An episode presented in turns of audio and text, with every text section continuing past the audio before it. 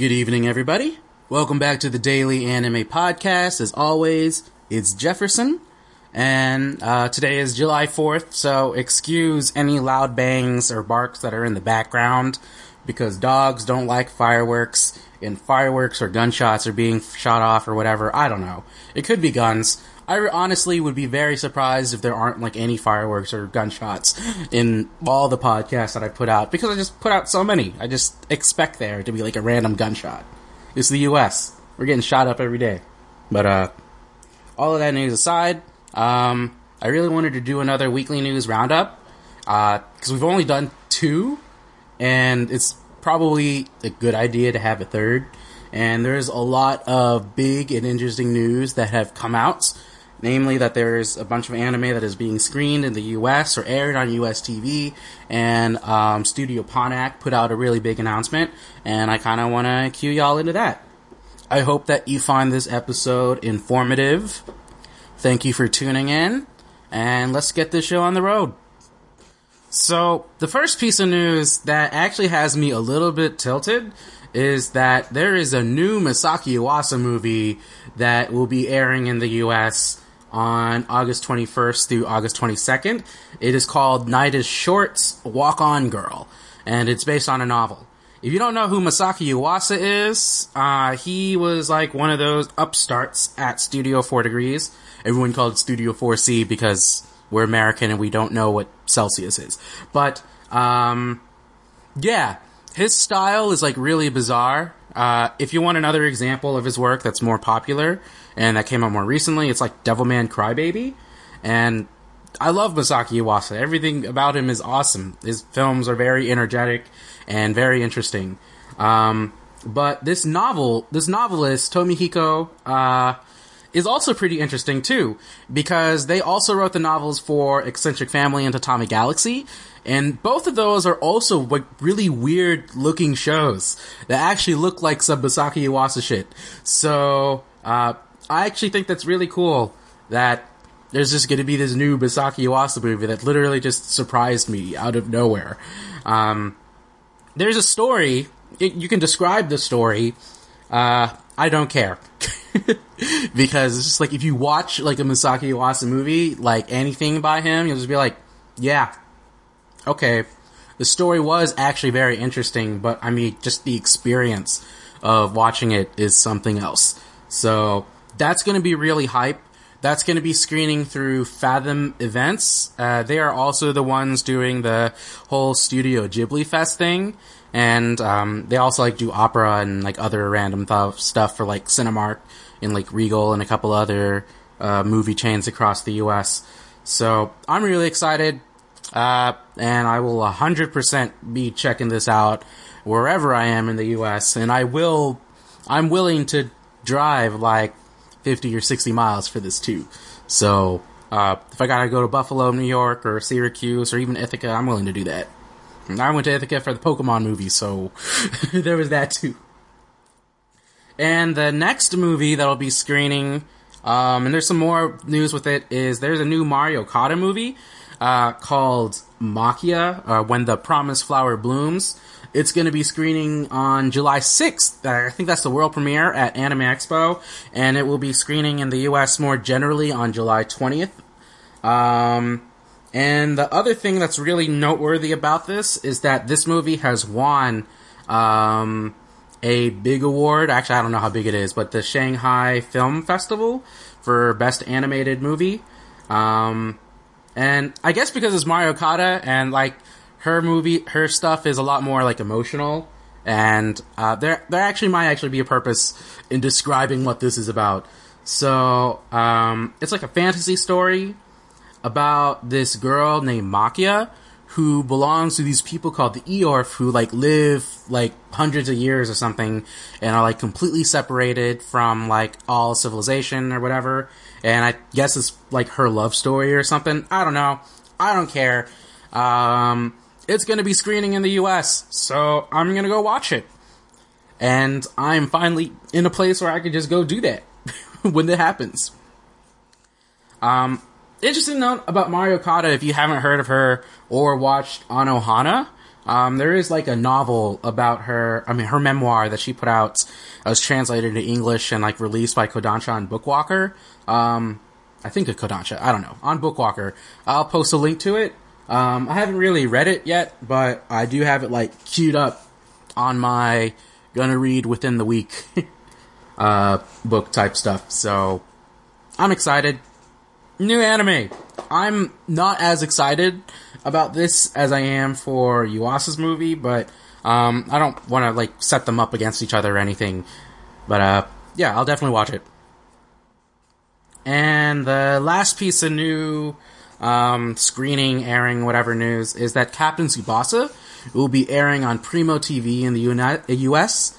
Uh, this is not a channel that I know about. Uh, I also really don't watch TV, um, but it's noteworthy because Captain uh, Primo TV is supposed to be like a Spanish language uh, network or something, and so it makes a lot of sense. Captain Tsubasa is a soccer anime, and it's like very iconic. Came out in the seventies, and it is huge in the Spanish speaking worlds. It did not really take off in the U.S., which is unfortunate for them. But um, it's pretty exciting to see that hey, Captain Tsubasa in the U.S. on U.S. TV. Uh, I I'm sure the I don't know if this is like a cable network or like one of those local things or that are kind of national, semi-national. I don't really understand TV anymore. so, uh, but it's going to be out there. So if uh, you if you speak Spanish to watch some Captain Tsubasa, go check it out. So, I have two more stories I want to cover, and these are not screening in or airing in the U.S. Um, these are just really interesting pieces of news. Uh, I mentioned uh, Studio Ponoc is uh, making uh, have some really big news. They just put out like the trailer and like the announcement for an anime anthology called Chisana Eiyu or Modest Heroes. It'll be screening in Japan on August 24th. So I guess it is a screening news, but not a screening news for the US. But this is exciting because if you don't know the news or like what Studio Ponoc is, uh, Studio Ponoc is a studio that grew and developed right after like Takahata um, and Miyazaki were like we're done. And Ghibli shut down, and so uh, all like the veteran like animators and like writers or whatever, and all those folks formed a new studio, and they put out Mary and the Witch's Flower, which you can actually purchase in the U.S.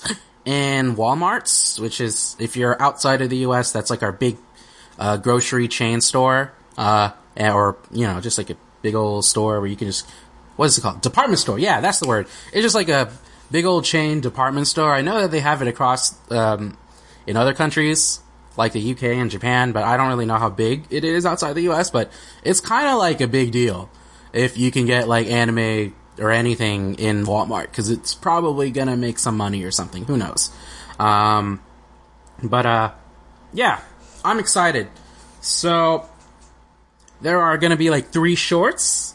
Uh, one of the shorts is to be directed by Hiromasa Yonebayashi, who uh, did mar- directed Mary and the Witch's Flower, and he also directed When Marnie Was There. It is called Kani no Kanini, and it is about two crabless siblings, and this is an original story from Yonebayashi. So, I don't know. I like Yonebayashi. He seems very, like, very, very Ghibli, and uh, I don't know how I feel about that. But, uh, I think his work is pretty good for the most part. And another short that, and this is the one that I'm looking forward to the most by Momose Yoshiyuki, directed by him. It's a short called Life Ain't Gonna Lose. And this is the one that looks the most different of the, um, of like the animated shorts and the trailers.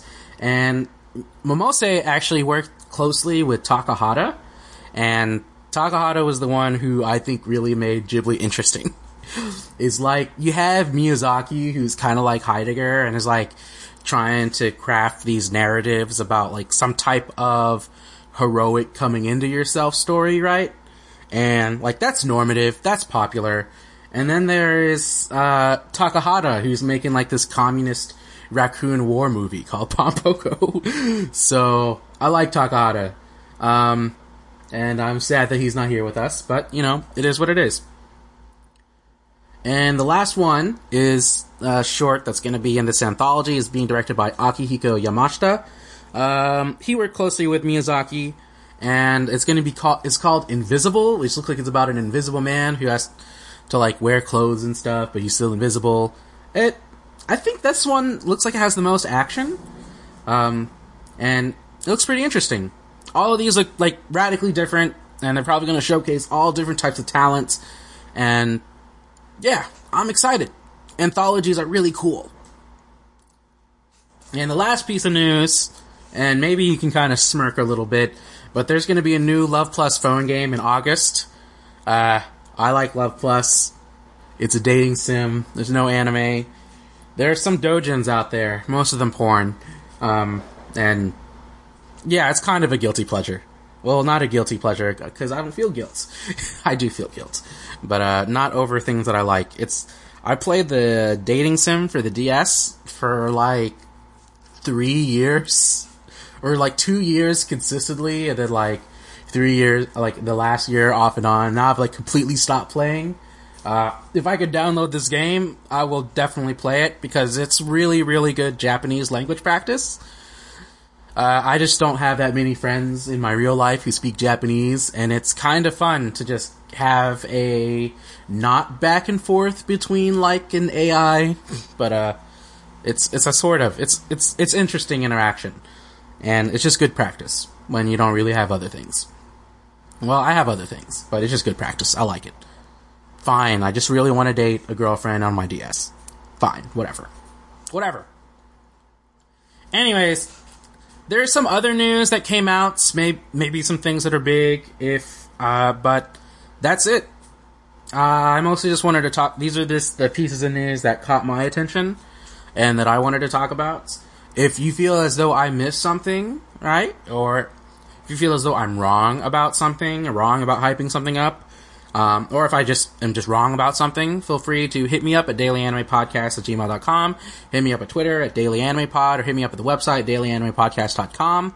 Um, I don't really have much more to say other than, wow, I have like two anime movies to look forward to that I could just like go watch at theaters, and that's awesome.